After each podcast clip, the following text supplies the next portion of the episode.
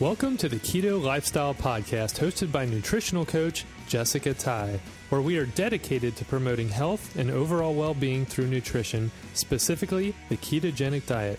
We will provide you with all the latest science in nutrition, interviews with experts in the health and wellness field, and answer all your burning questions so you can find optimal health. This podcast is not intended to be used as medical advice and is to be used for informational purposes only. Please contact your doctor with any and all medical questions. Now, here's Jessica. Good morning, everybody. This is your host, Jessica Ty. So, I am so excited to be here with you guys this morning. And I don't have my normal co host here with me today, Derek. He is oh, I don't know, off doing something, earning a living. But instead of Derek, I have a very special guest here with me this morning who has really been wanting to be on the podcast. She keeps asking. So this morning, I want to introduce to you my daughter, Gabrielle Ty. Hey, Gabby. Do you want to say hi? You talk right into here. Hi. so tell everybody, what is your name and how old are you? I'm five years old. And what's your name? Gabby. Gabby, yeah. So you've been wanting to be on this podcast, huh? So here you are. You're on it. Is there anything that you want to talk about? Yeah. What do you want to talk about? You have to guess. I have to guess? Yeah. Um, give me a hint. No. No hints? Okay. I think you want to talk about your kitten. Okay, so tell us, what do you want to say about your kitten? She's a month years old. One month years old. So that so she's like actually she's probably about I think she's about four to five months old now. Can you believe that? She's getting big, huh? And what's she eat? She's a ketogenic kitty. She eats chicken liver. That's right. She eats chicken liver. Do you help me feed her that chicken liver? Yeah. Yeah, so we just keep it in the fridge and you just get it out. So mommy was gone this weekend at my NTP training, and while I was gone, did you feed the kitty? Yeah. So did you get the chicken liver out of the fridge for me and you fed her? Yeah. All right. You think that's good for her to have that? Yeah. All right. Okay, well, I'm going to get on with the podcast here this morning. Do you want to tell everybody bye? Why? well, you want to be on it still? Yeah. Oh, okay. Well, I'm just going to talk to everybody about what happened this past week. Okay. Okay. Tell Liddy about the hospital. Oh, about the hospital. We did. We did. We talked about that last week. Hmm. About Lily in the hospital. So this past week was has been very exciting. I did my first workshop weekend in Washington D.C. for my NTP training, and that was uh, that was man nerve wracking and super exciting. Um, all in the same uh, place. I was excited to travel to to do it. I was nervous to leave because of all the uh, health things that we had had going on with Lily a couple of weeks ago. So that was uh, that part was nerve wracking. Then it was also nerve wracking, just of course, to go do the first workshop, meet all my classmates was exciting, but I was, you know, feeling very nervous. Like, man, I just had all this stuff going on. How far behind am I? And you know, do I really feel like I'm prepared for this? And am I doing everything I should be doing? And you really think that you know a lot about something until you're um, kind of formally supposed to be learning about it and and the and learning it the way they want you to learn it. And then you think, okay, maybe I actually don't know what I think I know. Because maybe the verbiage that you use to explain things to clients is different than the way that they want you to explain things. And then you start second guessing what you've been saying. And oh, it's like this crazy mind game. But um, anyway, the weekend was incredible, and I left there feeling so much more confident in my skills and as um, and confidence and and growing those skills. It was super cool. We we really did a lot of practicing on our functional evaluation of clients and the uh, lingual neuro testing, which is super cool. And I keep thinking this is just such an, um, a value add for my clients. Like to be able to do this uh, for them is going to be amazing. So as I continue to hone that skill and my hands get more sensitive and I'm able to find even more of those points um, on bodies. It's going to be really amazing for my clients. So I'm super excited about all that. So, Gabby, um, do you want to talk to us at all about how the weekend went while mommy and daddy were gone or anything cool that you did? Or are you done with the podcast this morning? Are you all done? No. Okay. Well, if you want to talk, you have to be right here because the microphone's right here and nobody can hear you over there. So, you have anything to say about the weekend? How did your weekend go while we were gone? Good. So, who was there? Who was here with you guys? Um, Grandma Gigi, Yeah, and you had fun with Grandma Gigi. Who else was here? Grandma Lana, Yeah, Grandma Lana. Speak up into there. You can talk like normal. Don't be shy. So, Grandma Lana, that's great. You don't get to see Grandma Lana that much because she lives kind of, she lives a little bit of a far drive, huh? Mommy. Yeah. Is it okay in summer? Can we all go to mm,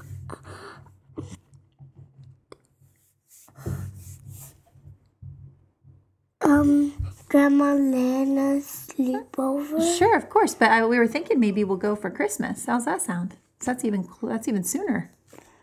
All right, awesome. So you had fun with Grandma Lana, huh? Yeah. Yeah, she did a nice job while she was here taking care of you guys. You guys are a lot, huh? You're very Yeah. okay. All right. Well, I guess um, you want to tell everybody bye. I'm going to get on into the to the interview. I interviewed a doctor for this podcast, and they want to hear the interview. Okay. Okay, you want to tell everybody bye? Bye. Okay. So, what an exciting start to the podcast this morning. oh my goodness, it is always exciting around here. I'm sure you probably heard if you listened to last week's podcast, there was a lot of background noise. Sometimes I can't always record in a quiet area, or, you know, sometimes I'm able to record at one of our Airbnb properties, or I'm able to record when the kids are at school. But then sometimes they're here and I'm trying to get the podcast episode finished, and we have all this background noise. And so, sorry about that, guys, but I guess that's part of the adventure of listening to a podcast hosted by uh, yours truly, who has such a busy household. so, anyway, um, so that's uh, that's pretty much all we've had going on this week. I mean, it, has been a lot. There's, um, I'm sure, like most people, we're just a busy family and have a lot of stuff going on. And the weekend trip was just um, amazing. I can't really say enough nice, good things about. Um, the NTA, NTP training. It's just an awesome program, and I'm so blessed to be a part of it. And I'm just having a blast. And I met some amazing people this weekend and and just you know you get to know everyone so well. I, I don't know how many people were in my class. I think there's probably now there's these different they do these locations all over the country. They've got several of them set up so you can travel to where is most convenient for you. And then that's kind of your class that you are with the entire um, training like the year that you're in these classes. And so uh, my class is probably, I'm going to guess between 40 and 50 people. I, I didn't actually formally count them, so I'm not sure exactly, but probably between 40 and 50. And you leave the workshop weekend just feeling like you've got 40 new good friends. I mean, you just really learn a lot about each other. We're, you know, doing all these, these, uh, this, you know, FE and LNT each other and doing all this stuff. So it's a lot of, I mean, we are, very much hands-on with each other you know we're each other's guinea pigs going through this and and you get pretty personal with the questions you ask and and all these types of things trying to you know really get a handle on moving forward as a nutritional therapy practitioner. So it's a really good way to get to know somebody really quickly really well. So anyway so that was that was great. It's been very exciting so, I have an incredible guest on the podcast for you guys this morning. I want to get on with this so you can hear uh, the interview with him. I think you're really going to like it. He has a lot of really valuable information. So, whether you're new to keto, whether you're not on keto at all, maybe you're paleo, maybe you're neither, maybe you are just exploring the idea of changing your diet and maybe you kind of have some ideas that the standard American diet isn't a great place to be, but you really don't know what to do or where to go. Or maybe you just have questions like, why is it not so great? And I'm not sure I really believe that. Well, then this is the guest for you to listen to. So today I am interviewing Dr. Ken Berry. MD. He is a family physician. He's a speaker and an author based near Nashville, Tennessee. So he was born in Linden, Tennessee, and grew up in the very small southern town of Hohenwald, Tennessee. He received a Bachelor of Science degree with honors in animal biology and psychology from, from Middle Tennessee State University in Murfreesboro, Tennessee in 1996. Then he received his MD from the University of Tennessee Health Science Center in Memphis, Tennessee in 2000. Ken has been practicing family medicine in rural Tennessee for over a decade. He is board certified in family medicine and has been awarded the degree of fellow by the American Academy of Family Physicians. Having seen over 20,000 patients during his career of all ages, he is uniquely qualified to write on both acute and chronic disease. More and more, Dr. Berry has focused on the chronic diseases caused by the standard American diet and lifestyle and has made it his mission to turn the tide on the epidemic of type 2 diabetes, chronic inflammation, and dementia. Ken has four children, three dogs, two cats, and seven peacocks. He and his beautiful wife, Neisha, live on their farm in Holladay, Tennessee. So I'm so excited to share this interview with you guys and and introduce you if you don't already know who he is to Dr. Ken Berry and to his book that is out. We are going to talk a little bit about the book and why he wrote it and kind of some of the things that are in there. But basically, it is um, for your information. It's a, an excellent book. It has five star review on Amazon, and every everyone I've heard talk about this book is just uh, super excited that it's out there and the information it gives you. So, the title of the book is Lies My Doctor Told Me Medical Myths That Can Harm Your Health. And I just cannot recommend enough that after this interview, you guys get out there, order that book. Like I said, it is available on Amazon. You can get it Prime, so you can have it delivered very quickly. And um, I will give you more information on how to get a hold of Dr. Ken Berry after this interview. So, without any further ado, I'd like to welcome Ken to the podcast. Good morning, Ken, and welcome. Hey, thanks a lot for having me, Jessica. Yeah, absolutely. So, why don't you just uh, take a minute or two and kind of tell everybody a little bit more about you and kind of what brought you to write this book? Okay, sounds great. I am a board certified family physician. I practice in a small town in Tennessee. Uh, university trained. I've been practicing for about 13 years now. And over the course of those 13 years, I have picked up on various things that doctors tell patients that aren't necessarily true, thus the title of the book. And uh, I've always been kind of a, a renegade and, and questioning of authority. I don't just blindly believe and repeat what I've been told. I always try to verify and look things up. And that's often not appreciated in modern Western medicine when you when you do that. And so my favorite question in residency was, what, what's the source? Where's what, what, what research are you citing? And very often uh, that would be met with uh, uh, uneasy silence because a lot of docs just want you to believe what they say, and that's the end of it. And that's not the way I learn. It's not the way I live, and it's also now not the way I practice medicine. If something's not proven with meaningful medical research, then I'm not going to recommend it to a patient. Uh, and also, if, if there has been nothing disproving something, then I'm happy to, to, for a patient to try that if there's no research showing that it definitely does not work. Yeah, that's great. And that is very unusual. You're right. it, it is. I'm sure that is met with a little bit of eyebrow raising and, and maybe some cold shoulders here and there. Right. It has. There's no doubt about that. And I don't tend to mind that very much. Sometimes I actually enjoy ruffling feathers and so it works out pretty well for me. Okay, so uh, speaking of ruffling feathers, so yeah, the title of the book, Lies My Doctor Told Me Medical Myths That Can Harm Your Health. So I'm sure that there are probably quite a few colleagues that that didn't go over super well with. Have you heard from any of them, or how's that? Well, been? yeah, I have, and I'll tell you, I had a couple of, of my colleagues say, you know, that's that's really strong language maybe you should just call it medical myths. and I and and here's what I told them, and I'll just repeat it to you guys. Uh, if your hairdresser tells you, "Oh, you know, Jessica, you should eat more whole grains; they're really good for you," then you can't really fault her. She's just a hairdresser. Mm-hmm. She doesn't really know what she's talking about. She's not board certified. She's not licensed. She's not obligated to give you a an intelligent, researched, educated opinion. That's just her opinion, and mm-hmm. she's entitled to that, like everyone else is.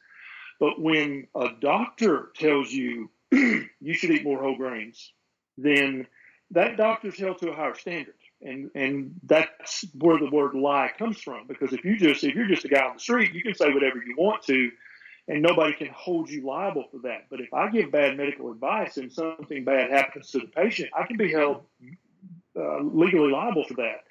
And that makes, in, in you know, the definition. I mean, that becomes a lie. You sure. you misled this patient because you put your authority and your reputation on the line saying, yes, eat more whole grains. Turns out there's no research that really backs that up at all.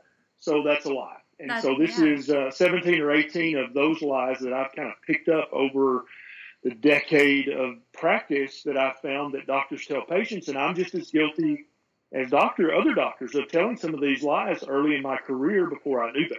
Yeah, that's a good point because if you meet a guy on a street, you're just expecting his opinion. When you go to your doctor, you expect that he's the authority on health and wellness, and nutrition plays a part in that. And if they're not educated in that, but they're pretending like they are and answering your questions as if they are, that's a lie. Exactly right. That's my logic, and that's why I chose the title of the book, and that's why I stuck with it.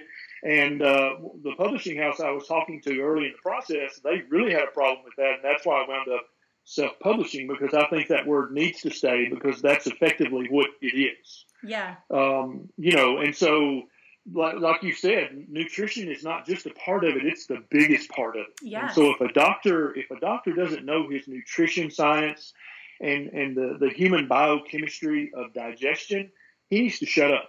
He doesn't need to. He needs to. He needs to just say, "I don't know. I don't know if you should eat whole grains or not. I have no idea." Right. That would be much more honest and actually much more helpful to the patient if he just said, "I don't know. Google it," and I don't know. that would be so much more helpful than telling them something that's absolutely backwards. Yes. And harming their health. Yeah, well, that would be refreshing, wouldn't it? wouldn't it? yeah, exactly. so my husband and I were recording um, my uh, this keto lifestyle podcast episode yesterday and one of the things that we were talking about um, from yesterday's episode was the fact that um, you go like we we've talked about this before on previous episodes, but we brought it up again because we had just come uh, out of the hospital with my daughter last week. And one of the things that blew our minds was that we must have seen I mean, I honestly maybe a dozen different groups of specialists in this children's hospital, from neuro, you know, neurologists and geneticists and you know surgeons and all these people, um, you know, just all different kinds of, of uh, groups of, of professionals and, and doctors and, and whatnot in that in that hospital. And through our stay of five days, and my daughter being in the um, uh, pediatric ICU unit for uh, three to four of those days, not one time to get to the bottom of what was going on with her did one person in that hospital ask me about her diet. Not one. Exactly. Yeah. That That's blew ridiculous. my mind. That's crazy. now I know her diet is good, but they don't know that I know anything about nutrition. I just couldn't exactly. even believe that that didn't come up. So, you know, tell me, tell me the way you think it should have gone, or how do you think we need to be? How do you think this needs to be in the future? Like, what what are the issues that you see with something like that? Well, anyone just listening to your story you just told should see the idiocy of that. Mm-hmm. If you have a sick dog and you take your dog to the vet, what is one of the very first questions the vet asks you? That we talk well, about that all the time. They ask you, "What, what do you, feed What are you feeding this dog? What have you been feeding this dog?" Because it matters. It yes. matters. It's the most important thing. Unless you're poisoning your dog, is what you what are you feeding your dog? Or unless he's been hit by a truck, then the most important thing that you can tell that vet is what you've been feeding your dog because that matters humans are not somehow magically exempt from that. I don't know where that started in modern medicine that basically the human body is a magic thing and you can just feed it, you know, cupcakes and honey buns and it'll somehow turn that into good, healthy human tissue. That's not how it works. Mm-hmm. And so right. the fact that nobody wanted to know about your daughter's diet, and if she was able to eat in the hospital, I'll, I'll bet the stuff that they brought to the room was atrocious. it was. it's, like, yeah, don't touch that, honey. Don't even touch right. that. I mean, that when she was first allowed, when she finally was allowed to eat, which was like on day four of being in there, the first thing they offered her, of course, they said, well, she can have, she can start with clear fluids. And so I'm thinking to myself, oh, this is this is fantastic. She can have some yes. water and yes. like some broth, right? right? Would yes, that be fantastic? Good bone broth. And they offered her juice and jello. yeah, exactly. Right. Like, Here's oh some sugar with your sugar. Exactly. Here's some sugar and some more sugar water to go with your other sugar water. I, it exactly. just blew my mind. And not just sugar water, but then the jello. I read the back of this gelatin container they brought me for her, and I was like, oh my gosh, like I can't even feed this to her. And it broke my heart because she's hungry. I mean, she hasn't eaten yeah. in four days and, right. you know, she didn't understand, but I mean, I couldn't even pronounce half the ingredients on the back of it. And just now, as you and I are talking, we're laughing about this, but at some point, it needs to stop being funny. Yes. People need to start seriously saying, what the heck is wrong with you? Why would you even bring that crap into my daughter's room? Yes. What are you thinking? Who's your new? Let me. I need to talk to the nutritionist or the dietitian. I need to talk to them right now. People need to start doing that because when you start calling them out out on this, they'll magically start to think and go, "Hmm, I wonder if I maybe I shouldn't give them sugar water as the very first meal after they've been very very sick. Maybe we should not do that." Yeah. But it's never going to happen as long as people, you know, even even you and I who know better, we're still kind of making a joke out yeah. of it.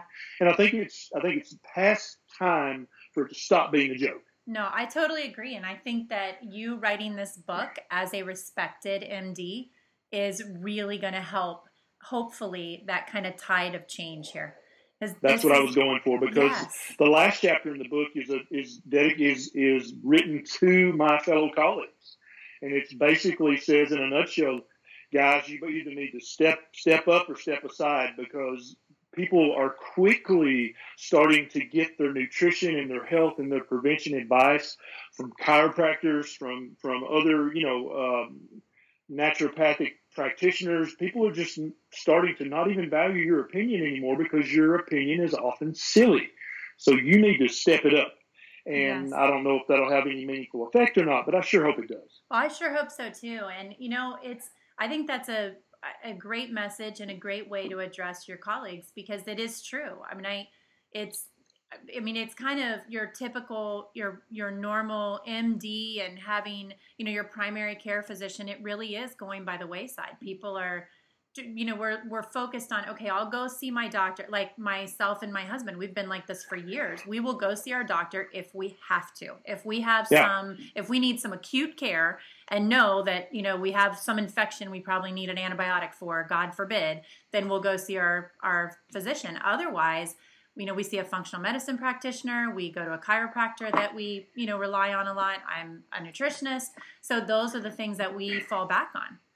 Right. And when you start seeing people like that and actually fixing your diet and fixing your nutrition and fixing your lifestyle, you magically stop needing to see an MD all the time. That's and right. so what I you know what I'm trying to tell these guys is your business is going to start to suffer because people aren't going to need two blood pressure pills and three diabetes pills and two cholesterol pills from you. They're not going to need any of that. and even the ones who think they need it are going to be taught by other people. They don't they don't need that.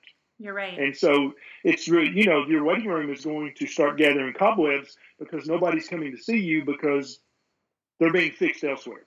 Yep. That's right. So, speaking of all of those things that you just mentioned, like cholesterol, for instance, so can you kind of talk to to us, to my audience here, a little bit about what is wrong with what a standard MD that someone would go see, and then they get these cholesterol panels run? Tell me what's wrong with that. Why is why is that so that you know that information is so outdated? So there was a time in medicine when no matter what you had wrong with you, whether it was a sore throat or a gunshot wound, one of the main treatments that the doctor would do would be to bleed you. Mm-hmm. Either with leeches or with a, a sharp object, they would bleed you, and they considered that to be standard of care. Now we look back now and we know that we can see that that was silly. That was just ridiculous. But they that this was not just something some quack doctors were doing. The American Academy or whatever existed back then, if you didn't bleed patients, you would have got in trouble because, or you would have been looked upon as a quack because you weren't following the standard of care. Mm-hmm. So, with that being said, back in the 50s, there was a, a, a, guy by the name of Ancel Keys. And you may very well know this story, but I don't yes. know if all your listeners do. But he was a, a, a, vegetarian and he was a nutrition researcher. And he did this huge study funded in part by the federal government and then latched onto later by, by people in, within the federal government and pr- promoted as gospel. But he studied the diets of 22 different countries how much fat, how much sugar, how much uh, you know carbs, how, many, how much protein, and he kept up with all that. And then he published a study, and everybody calls it the seven, seven country countries, study. Right. right. But now, so you was you, you know anybody with any sense would go, wait a minute, what happened to the other countries? That's right. Well. the seven countries, this is called cherry picking the data is what it's called. And, mm-hmm. and some people call it just a flat out lie. And other people call it, you know, these, these other nice uh, euphemisms. But he was basically either consciously or subconsciously or unconsciously misleading everyone by saying, oh gosh, these seven countries prove beyond any doubt that a high saturated fat intake leads to heart disease. And so, based on that one published lie, and I consider that a lie, mm-hmm. yes, the entire course of modern Western medicine was altered because if saturated fat matters, then it must do something and it must raise your cholesterol. Mm-hmm. And so, therefore, if raising your cholesterol leads to heart disease, then probably lowering cholesterol would lower your risk of heart disease. So, we should probably come up with medicine. We should tell people to stop eating saturated fat, but you know they're not going to. So, we're going to have to come up with a pill that will lower their cholesterol or lower their triglycerides because everybody knows that's, you know, saturated fat leads to elevated total cholesterol and triglycerides, and that leads to heart disease. So we can lower the rate of heart disease by lowering their cholesterol. That's the thinking that happened there. And, it, mm-hmm. and see, it, once you understand, it was all based on a false premise. Mm-hmm. Back in mm-hmm. the very beginning, it was based on untrue science, un, uh, false findings. That's what it was all based on. So basically, all of it needs to be thrown in the garbage, and we need to start over. Because there may very well be some truth to it for a, a tiny subset of the population who has some genetic variability. Right. But for the average person walking the street, we have no idea if if cholesterol, if if taking Lipitor or Zocor to lower your cholesterol will lower your risk of a heart attack or a stroke. Probably probably there's zero benefit from taking those things. But there might be a little, but we really don't know because all the research was based on this false baloney.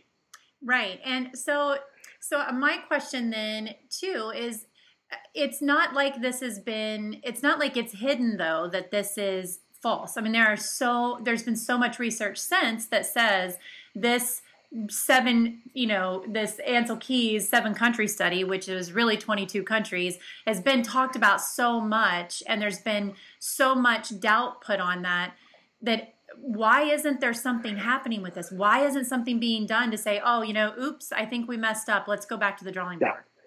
And the, the reason for that is the following. The Western society, American society, is very partitioned. If I looked at your Facebook feed, it would look nothing like my Facebook feed. Mm-hmm. And, and your neighbors would look nothing like yours. And that's because we like what we like and we read what we read and we ignore everything else. And so even even though to you and I, it feels like that everybody knows that Ancel Keys was full of crap and that all this stuff is silly. But in reality, it's kind of like the paleo and the, and the ketogenic diet. It feels to us like those things are mainstream. But a professor did a study, and he had a PowerPoint presentation I watched just the other day. Less than 10% of the of the population of America has ever even heard of the paleo diet. They or, or at best they have some vague inkling. I guess you eat like a caveman. I don't know. Wow. But we feel like it's mainstream because us and all our colleagues and all our friends we talk about it and we know about it. Mm-hmm. But when it comes to the average guy walking the street, working a job, going home, he they have no idea about this stuff. And they and so we all need to keep talking and don't assume that everybody knows about this because we are still in the very small minority that knows about this. And once you do look at the research and once you do read over this stuff, you're like, what the heck? This Yeah. is ridiculous. And so every every intelligent medical researcher and doctor for the last 50 years has been staking their reputation based on this. Yep, they sure have. Wow. Then once you see once you see it that way, it is ridiculous, and then Yeah. you never believe it again. But we have to always remember we're in the minority. The average person on the street has no idea about what we're talking about today, and it's our job to keep reaching out and, and touching them and teaching them. Yeah, you're right. You're so right. I actually I did a a seminar not too long ago, and I and I never really thought about it the way you just said it, but in that seminar, I taught what I thought was kind of basic um, information about digestion and, and nutrition and you know macros and just trying to kind of give people like a basic um, you know, just touch on the basics. And then we could kind of get more into talking about the paleo diet, the keto diet, like why these things are better. And we talked, we touched a little bit on cholesterol and a little bit on heart disease and a little bit on diabetes and these things. I never, and I did three of them. I never got through my presentation on any of the three that I did because what I assumed people knew, they had no idea about Exactly. and it blew my mind because like you said Yeah. i thought not that i not that i thought they were dumb because they didn't i just assumed wrongly that everybody was as interested and into learning about these things as i was and like you said my friends and my family these are things we talk about so it blew my mind Right. And when you assume that your next door neighbor knows about these things and you're wrong, that's your fault. But Yeah, if you you're right. assume that your doctor knows about these things and you're wrong, that's your doctor's fault. mm-hmm yes i agree with you That's the difference. That's So- the difference. So, since we're talking about uh, paleo and uh, keto, this is probably a good segue to talk about. So, when you have clients that come in and meet with you, um, you obviously do know about nutrition and, and you realize the foundational role that plays in our health. So, what do you talk to your clients about? How do you how do you approach that? So when I have a new patient come in who wants dietary advice from me, nutrition advice, weight loss advice, what should I eat, what should I avoid? What I tend to tell them is a paleo slash keto uh, plus or minus intermittent fasting regimen. And so if, for example, they're an overweight type 2 diabetic, then we talk first of all about that being curable. They don't that, that's not a chronic progressive disease. That can be cured, but I can't cure it. They have to cure it with their diet. And so I teach them how to do that. And that's with a ketogenic diet. And then I teach them about intermittent fasting and how to slowly increase the time of their, their fasting window each day. And that helps them lose weight. That helps them get their, their uh, glucose level, their insulin level, and ultimately their hemoglobin A1C level back under control and back into normal territory. And then if they're comfortable with keto and IF, they can keep doing that because I think that's a I think that's a healthy alternative, much much healthier than the standard American diet. But if they're missing their fruits and berries and, and, and sweeter things, we can add that back in and they can have a paleo diet, remembering to keep an eye on the blood sugars and on the weight so that it doesn't creep back up. And if ever, if ever it does, they can switch back to their keto IF until they get it back under control.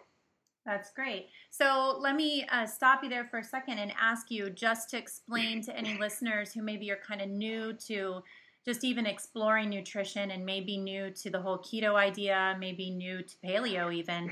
Um, why why in the world would you tell a diabetic, a type 2 diabetic that comes in to see you, why would you tell them that keto would be a good option for them? What is it about ketogenic diet and intermittent fasting that would be good? So more and more, it's becoming obvious that type 2 diabetes is not in any way the same thing as type 1 diabetes. It really probably shouldn't even be called diabetes because it is not, uh, type 1 diabetes is a, a deficit of insulin. Uh-huh. But in type 2 diabetes, they actually have produced too much insulin. And they produce it too much for so long that their body becomes insensitive to it or resistant to it. And it's much more complicated than that. But that's just how we talk about it so people kind of understand what we're saying. And so the, the average type 2 diabetic, when I check their lab work, their insulin level is very, very elevated. And so their pancreas is secreting more than enough insulin to keep their blood sugar under control. But usually they're overweight, not always, but 99% of the time and and something about that obesity has made them just resistant to their own insulin Mm-hmm. and so the blood sugar staying out in the in the bloodstream is damaging all the tiny arteries in their eyes, in their brain, in their heart, in their toes, and other appendages that they would like to keep and keep working. And over the years of that buildup of damage, things stop working. You start to lose parts, you start to go blind, you wind up on dialysis and other things, heart attack, stroke, all that stuff. Mm-hmm. And so you, the human body can either burn glucose as energy or it can burn ketones as energy. And so, as long as you're feeding your body lots of carbs, it's going to burn carbs. And all the fat that you've got on your belly and your booty, or even worse, in your liver and in your pancreas, is just going to sit there. You're never going to burn it off. Right. You have to teach your body how to start burning fat as energy, as an energy source, and burning ketones. Then your body says, Oh, yeah, I remember. I can burn that fat on your booty. I don't have to mm-hmm. have a serving of whole grain bread every two hours, I can just burn that fat on your booty. And it starts to do that. And as you burn the fat on your booty and in your belly and in your liver and pancreas, your levels start to return to normal. You lose weight, you feel better, you look better, and also all your lab values, your inflammatory markers, everything starts to go back to normal. Mm-hmm. And so, by adding in the intermittent fasting, because what we're trying to do is keep your insulin level as low as possible for as many hours a day as possible. That's how you lose weight. Weight gain and weight loss has really nothing to do with calorie deficit, calorie counting, uh, burn more calories than you eat. All of that is misleading. That's another lie that I, that we talk about in the book. Actually, two chapters on that. Hmm. But that has nothing to do with how the human body puts on adipose tissue because you know gaining weight can mean lots of things. Your bones could be getting stronger. You could be putting on muscle. But when we say gaining weight, what we mean is we're adding extra unwanted adipose tissue or fat tissue to places that we don't want it. And your body only does that when your insulin level is elevated. That's the only time it does that. And the way we know that to be a fact is just if anybody's ever known a type 1 diabetic as a child, they're never overweight. They're always very skinny. Yes. And in the old days, before we had invented insulin, those kids, no matter how much you fed them, would literally digest their own body because they had no insulin that would let them gain weight. Mm-hmm. And that's that's the truth of the matter. And nobody argues with that. But then I don't know. Well, I do know why. But then we all want to revert back to talking about calories and how many calories are in that, and did you burn more calories than you eat, and which really has nothing to do with anything because the human body doesn't burn anything. We bio biochemically digest our food, mm-hmm. and there are different pathways that the different micro macronutrients go down. And so, 100 calories of lettuce is not equal to 100 calories of honey. Is not equal to 100 calories of bacon. Those things are not the same at all. Right, right. Yeah, we, we like to dumb it down and, and it sounds good, right? Like calories in, calories out. I mean, that sounds easy. We can understand that. Exactly, but that's really so misleading, and it's led to the failure of millions of people to achieve their weight loss goals, their fitness goals, because they are trying to count these stupid calories. Okay. And I don't, I don't really know why doctors buy into that because in, in medical school, in our biochemistry class, we studied all the biochemical pathways that that that, that glucose and fructose and the fatty acids and the proteins. We're we have we are tested on those rigorously. We we can see those things when we close our eyes. We can mm-hmm. see them up on the board. And nowhere on any of those graphs and charts and diagrams does the word calorie appear. You know, I've often wondered about that, Ken, because I'm, you know, I'm doing so. I'm, I'm a, a you know, a, a health and wellness nutrition coach, whatever you want to call me, but I am studying to get my practitioner license, a, a, nutritional therapy practitioner license. And through that study, which is not even anywhere near, it's not even a blip on the screen to what you have gone through in schooling, but even in just what I'm doing, they, like you said, I mean, we are just learning all these. I mean, all the biochemical processes in the body, and and you know, like you said, they're just going over and over and over what happens when you eat food and how your body uses it, and all these things. So I've often, and especially now as I'm going through that, I think to myself, how could a doctor that had mm-hmm. to learn this and way more than what I'm even getting into, how how do they just push that out of their mind and not tell their client that?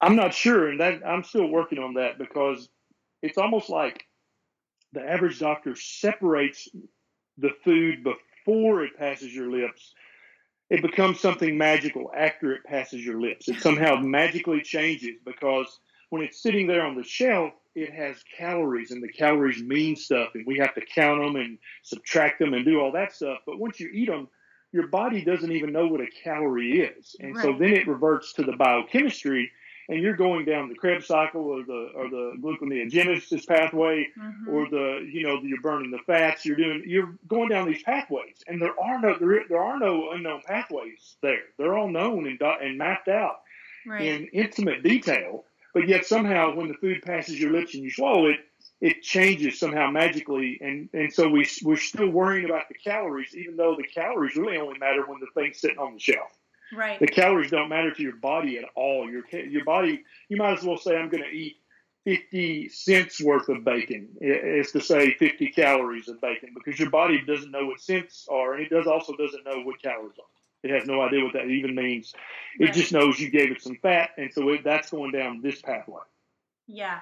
So there was a book. Um, I don't remember what this book was called, and even if I did, I wouldn't say it because I don't want to give them any press. But there was um, there a, a, couple of years ago, I think um, it was probably a couple of years ago now. I had a friend that recommended this book to me, and um, I'm like, okay, you know, I'll read it. And so, and I hope if she listens to this, she doesn't get upset.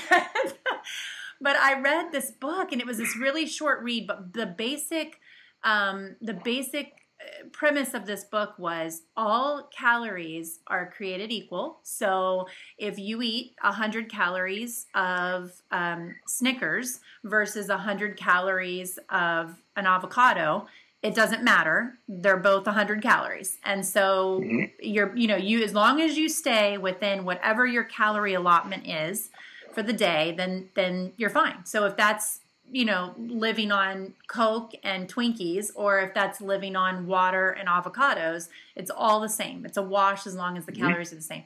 And um, that was just like, oh my gosh, like people are, they're reading this and they believe this. Sure. Oh, the, the average person walking the street, that's exactly what they believe is that if you eat too many calories of anything, you're going to gain weight. Or if you, if you, you know, if you eat uh, a thousand calories a day, but you burn twelve hundred calories, then in two weeks you'll lose a pound. Yeah. They believe it that that the, that first law of thermodynamics that it's just that simple. Mm-hmm. In reality, the biochemistry that happens with human digestion is insanely complicated. Yeah. And it has nothing to do with the calories. Your body never counts calories. Yeah. It's just it's really it is really sad and I I agree with what you said earlier about how it really is you know i feel almost like a duty to to get this knowledge out there to people. It's like once you know you need to share it. Like you you need to help because people are in trouble. I mean we need help yes. you know? I yes. mean, this is a i'm so sad for my kids. You know i kind of yeah. just look around and think oh my gosh what is this world going to look like in 20 years or 40 years? I mean look at what's happened to us in 40 years just read a statistic yesterday. There's over a hundred million Americans with either type two diabetes or just on the verge of, of having if they have insulin resistance and and uh, pre-diabetes. But there's over a hundred million of us that have a completely curable, unnecessary, nutrition-induced disease.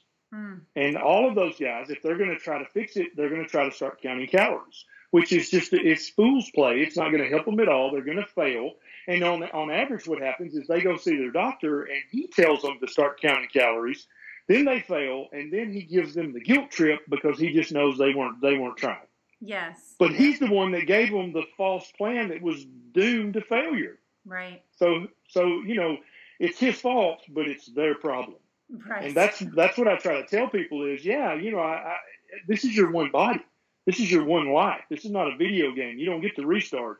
And so if you take the bad advice of a doctor and you don't verify that or think about that at least, you and your family are going to be the one who suffer from that. He's not going to suffer. He'll be on the golf course. He'll be fine. That's right. You'll be the one suffering, and it's too late then. You can't take it back when you when you become an overweight type two diabetic and you've lost a foot and you're on dialysis. It's too late.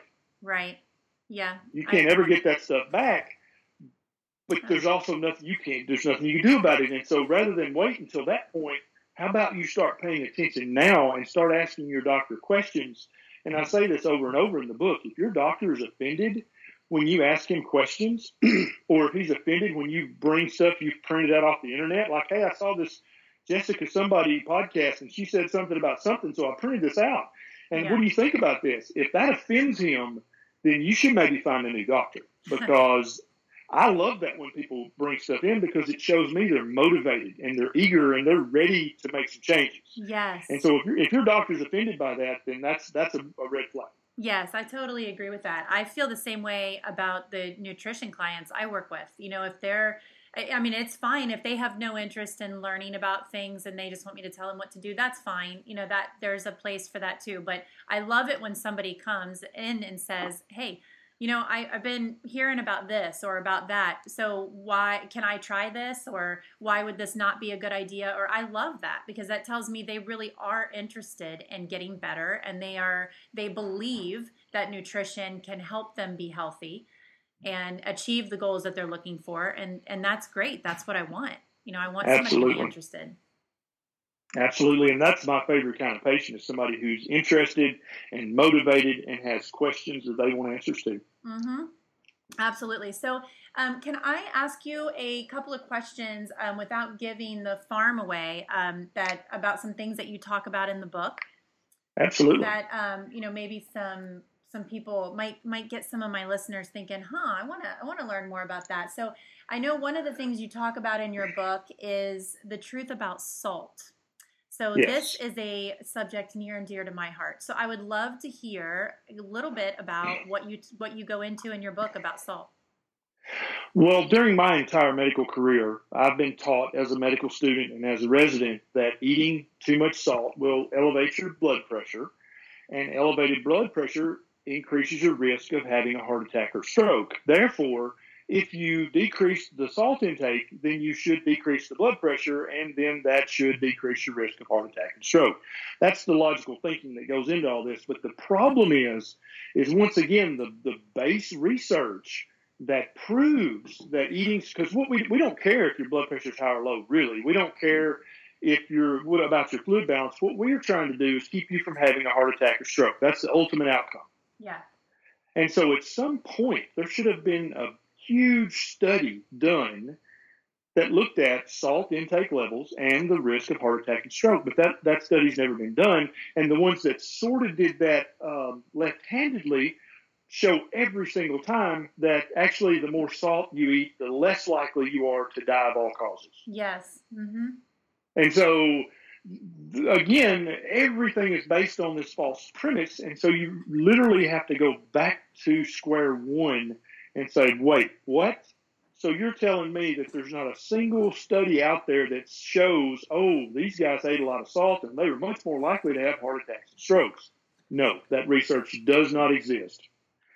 Yeah, yeah that's ne- that, that's never been proven. It's it's a theory, and it's a theory that, in my mind, has been disproven by multiple other large studies that that showed that as one of their indirect consequences. That the people who ate the least salt tended to die earlier and the people who ate the most salt. Yes, I have also, I have definitely seen those. I was, um, I've, I recently had talked a few podcast episodes back about the salt fix. Um, yes. Yeah, Dr. James, and I always pronounce his last name wrong, but um, Dr. D. Yeah. Yeah, there you go. Great so, book. Yeah, and he really gets into some of uh, some of the reasons why those studies that we've all t- been told are the reason why all, everything that we know about salt is uh, correct. Why those are wrong, and um, you know, and it, yes, yes, that's a great book. I highly recommend it. Yeah, and so my mother-in-law, for instance. Um, was put on a uh, was put on a blood pressure medication by her doctor and told that she needed to avoid salt. Uh, that mm-hmm. you know her blood pressure was too high. So I know that that is uh, very common for people um, to to go in and hear that from their doctor and and to have that done. I, I can't tell you how many people I know are on blood pressure medication and told to avoid it. Absolutely, and it's so hardwired into what we've been taught this entire generation that, that is now adults that mm-hmm. oftentimes when I'm trying to counsel somebody about how to lose weight, I'll say, well, what have you done so far? You know, to start the weight loss process. And it's very, it doesn't, it doesn't surprise me at all when somebody says, well, I've really cut back on my salt. Yeah. and I'm like, okay, right. but why? Why do you think that matters at all? Uh-huh. And they're like, well, I, I, mean, I just thought that was a good thing. I just needed to cut back on my salt, right? Right. right. And then I found a new area that I get to teach that patient in. yes, that's right. Yeah, because yeah, but that's it's so hardwired that we immediately think, oh yeah, the first thing I did was I cut back on my salt and switched to skim milk. Yeah, and it's oh like no, no, no, stop that. Right. Well, hey, so since you brought it up, so let's talk about milk. So yeah, I was the milk Nazi for a long time with my family, and uh, year this is years ago. So, but it it still uh, hurts me to have to say and admit that I was the skim milk. Mm-hmm. I mean, I tried to get everybody in my family to switch to skim milk. You know, why are you drinking that whole milk or or 2%? Like what's wrong with you? Don't you know how much fat's in that? And as I, you know, of course, as I grew and learned and and did all this about 10 years ago changed my stance but explain to us what you know what's wrong with skim milk i mean it's low fat and i mean exactly it's practically so, water it, it is practically water, except for that pesky sugar and, exactly. and inflammatory proteins. It is water. Right. And it tastes like water, but so milk's made up of three things. It's made up of, of three the three macros. It's got it's got protein and it's got sugars and it's got fat uh-huh. as it as it comes from the the mammal, not yes. just the cow, but all mammals. And so there for each different species, there's different percentages of fat, and there's all these different prebiotics and probiotics and all these thousands of compounds. Breast milk, which is what milk is, people uh-huh. forget that. That's the breast milk of a cow. That is not a liquid, it is a tissue. That's really how you should think about milk. It's a liquid tissue. And so it's not something to be trifled with. And so the reason that mammals give their babies milk Yes. Is so that their baby will grow and gain weight as quickly as possible because the, the mammalian brain is bigger than the average reptile brain. And so we have to be born almost prematurely to get through the birth canal because of our big heads, because of our big brains that make us special. And so the, the, the mammal mommy needs something to help that baby gain weight and grow as quickly as possible. The average cow puts on a thousand pounds in a year, uh-huh. and that's from that's from mother's breast milk, from the cow's breast milk. And so, what makes the cow gain all that weight? It's the fat in the milk, right? No, it's not the fat at all.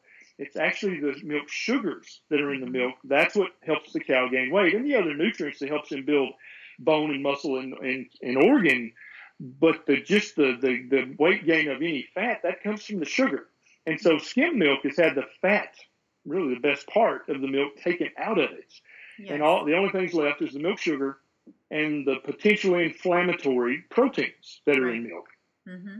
and so really of all the dairies that's the worst of all is mm-hmm. skim milk it's yes. the absolute worst yes yeah they've taken everything good out of it and left and sometimes added plenty of yes. bad stuff Exactly right. Yeah. And so I try to get my patients, especially in the ketogenic phase when they're trying to lose weight, to avoid all liquid dairy. And if they want to eat a, a full fat cheese or if they want to use heavy cream in their coffee or eat lots of butter, I'm totally fine with that because that doesn't in, elevate their insulin level at all. And yes. so they stay in ketosis and they're able to lose the weight.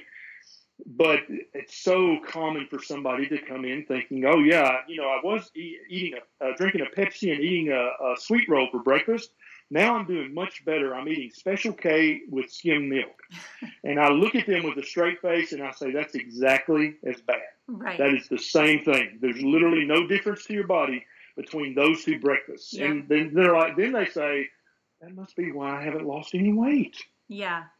Yeah, that, that's exactly right. Yeah that's um yeah that it's it's very frustrating and it's because it's just what we've been told for years and years and so you know it's frustrating to me because people really often are trying and they yes, really yes. are trying and they just don't know they don't they don't know because that's i mean they're they just believe it they're like okay well this makes sense i guess mm-hmm. i mean i don't want to get mm-hmm. fat so i probably shouldn't eat fat Right. And, it, you know, on a very simple level, it, it sounds like it makes sense. Sure. And that's why I really wish that professionals would stop calling what's on the human body fat. Oh, we I really agree. should call it adipose, Adipose tissue. Tissue, yes. That's right. We really should. But I know that's that's uh, annoying. But really, we should be slowly making that change so that you didn't have that feeling of symmetry when you say "eat fat, get fat." You know, that just Yep. uh, it's poetic. It sounds like it should be true, but Yep. it's not true. Yeah, I agree. I totally agree with you. All right. Well, it sounds like you've got some really great information in this book. I am super excited to read it myself. And like I told you before we started this call, I um, just I'll tell it again since my so my listeners know. I don't want to pretend, uh, you know, make false claims. I have not read this book yet. Um, I know about it because I've heard you on lots of other podcasts, and I love what you talk about in this, and that you are that you do talk about in this book. So I'm anxious to read it. I haven't had a chance yet because, like I told you, my daughter unexpectedly ended up in the hospital, and that just kind of threw everything out of whack. But um, some of the things it says you talk about in here is the truth about whole wheat's effect on the human body, whether milk is good for you, the facts about fat intake on your heart health, how the food pyramid came into existence, the dangers and benefits of hormone therapy, the truth about salt, how doctors think about prevention and nutrition, and much more. So that, I mean, I don't know who wouldn't want to read all that. I hope a few people want to read it. That would be nice. Yeah, I really hope so. And I love that you talked about that you put a, a, you know, their last chapter is aimed at your colleagues. I think that that's wonderful. And I think it'll be a good tool for patients like us to be able to read that. And, you know, dare I say, maybe even somebody take your book to a doctor, their doctor, and say, hey, this is why I want to talk to you about these things. Hmm Exactly. And if that annoys your doctor and upsets him, you should maybe find a new doctor. Yep, totally agree. Well, Ken, I'm not going to keep you any longer. I want to be respectful of your time. I really appreciate all the great information that you gave us today. And um, I just want to remind everybody if you have not yet, you need to get out there, get the book, Lies My Doctor Told Me Medical Myths That Can Harm Your Health. Dr. Ken Berry. So thanks again, Ken. I really appreciate you being on the show today. Thanks so much for having me, Jessica. Let's do this again sometime. I would love to. And I look forward to seeing you. I hear that you are also going to be on the low carb cruise. I am. I'm. I'm somehow have been appointed to be one of the speakers. I don't know how that happened, but yeah. I'm. I'm ex- very excited to meet you guys and to learn new things. Yeah, me too. I'm right there with you. I actually, um, I'm like, okay, Jimmy, that sounds great. So what am I going to be talking about? exactly. So yeah, it ought to be interesting. It's going to be great though. So I look forward to meeting you in person then. Absolutely. Talk to you next All right. time. All right. Bye bye. Wow, what great information there from Dr. Ken. That is amazing. I hope that you guys enjoyed listening to that interview as much as I enjoyed doing it. I wanted to give you a few more links that you could follow to get some more information about Dr. Ken if you're interested in that. We he has a YouTube channel. You can go to youtube.com forward slash Ken D Berry MD. So that is youtube.com forward slash K E N D B E R R Y M D. And I will put links to this in the show notes as well. He also has a Facebook page. You can go to facebook.com forward slash Ken D dot MD. Again, that's facebook.com forward slash Ken D Berry dot MD. And you can, like I said, you can get his book on Amazon right now. And I will go ahead and put the links to the in the show notes to all of these so that you can just click right through from the show notes. You can do so on podbean.com or you should be able to access the show notes anywhere that you are listening to this podcast. I know you can on iTunes and Stitcher, uh, probably most the other ones as well. I'm just not super familiar with with all of them. So I hope that you guys enjoyed that and enjoyed that podcast today. And I really look forward to talking with you next week. We've got some more great interviews coming up and a couple more solo episodes where I'm going to answer some more of your questions that are coming in. I'm trying very hard to keep up with all those. I appreciate you guys sending them and I encourage you to continue to do so. I have a, a bunch of them in queue and I, I try to put together, uh, kind of combine as many of those as I can. So, that are kind of similar. So if you have some questions, just send those in to me and keep the reviews coming. Those are so important as well. And until next time, guys, I guess have a great week and I'll talk to you all soon. And again, like always, if you want to connect with me, you can do so at jessicatighe.com. You can send me an email, jessica at jessicatighe.com. You can follow me on Instagram. I am at that keto blonde. And my Facebook is facebook.com forward slash Jessica Tighe Nutrition. Until next time, guys, have a great week. Bye bye. Today's Keto Lifestyle podcast has been brought to you by Clear Light Saunas. They are a true full spectrum infrared sauna line with low EMF and low ELF. These saunas are not just endorsed by a doctor, but they have been designed by a doctor. They have proven clinical results and have even been clinically tested for weight loss. These saunas are safe and effective with high output infrared heaters. If you've wanted to experience an infrared sauna in your own home, don't delay anymore. Check them out on the web today at www.infraredsauna.com. That's I N F R A R E D S A U N A dot com. And when you order your infrared sauna, make sure to let them know that Jessica Tighe sent you with the Keto Lifestyle Podcast. And they will give you a special offer with more savings off their already reduced holiday sales pricing. Go get yours today, guys.